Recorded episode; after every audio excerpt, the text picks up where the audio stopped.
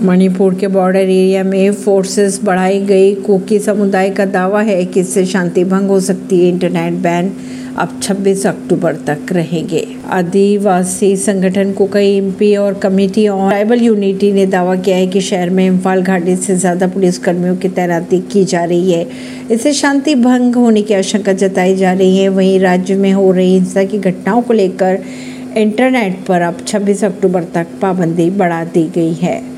परवीन सिंह नई दिल्ली से।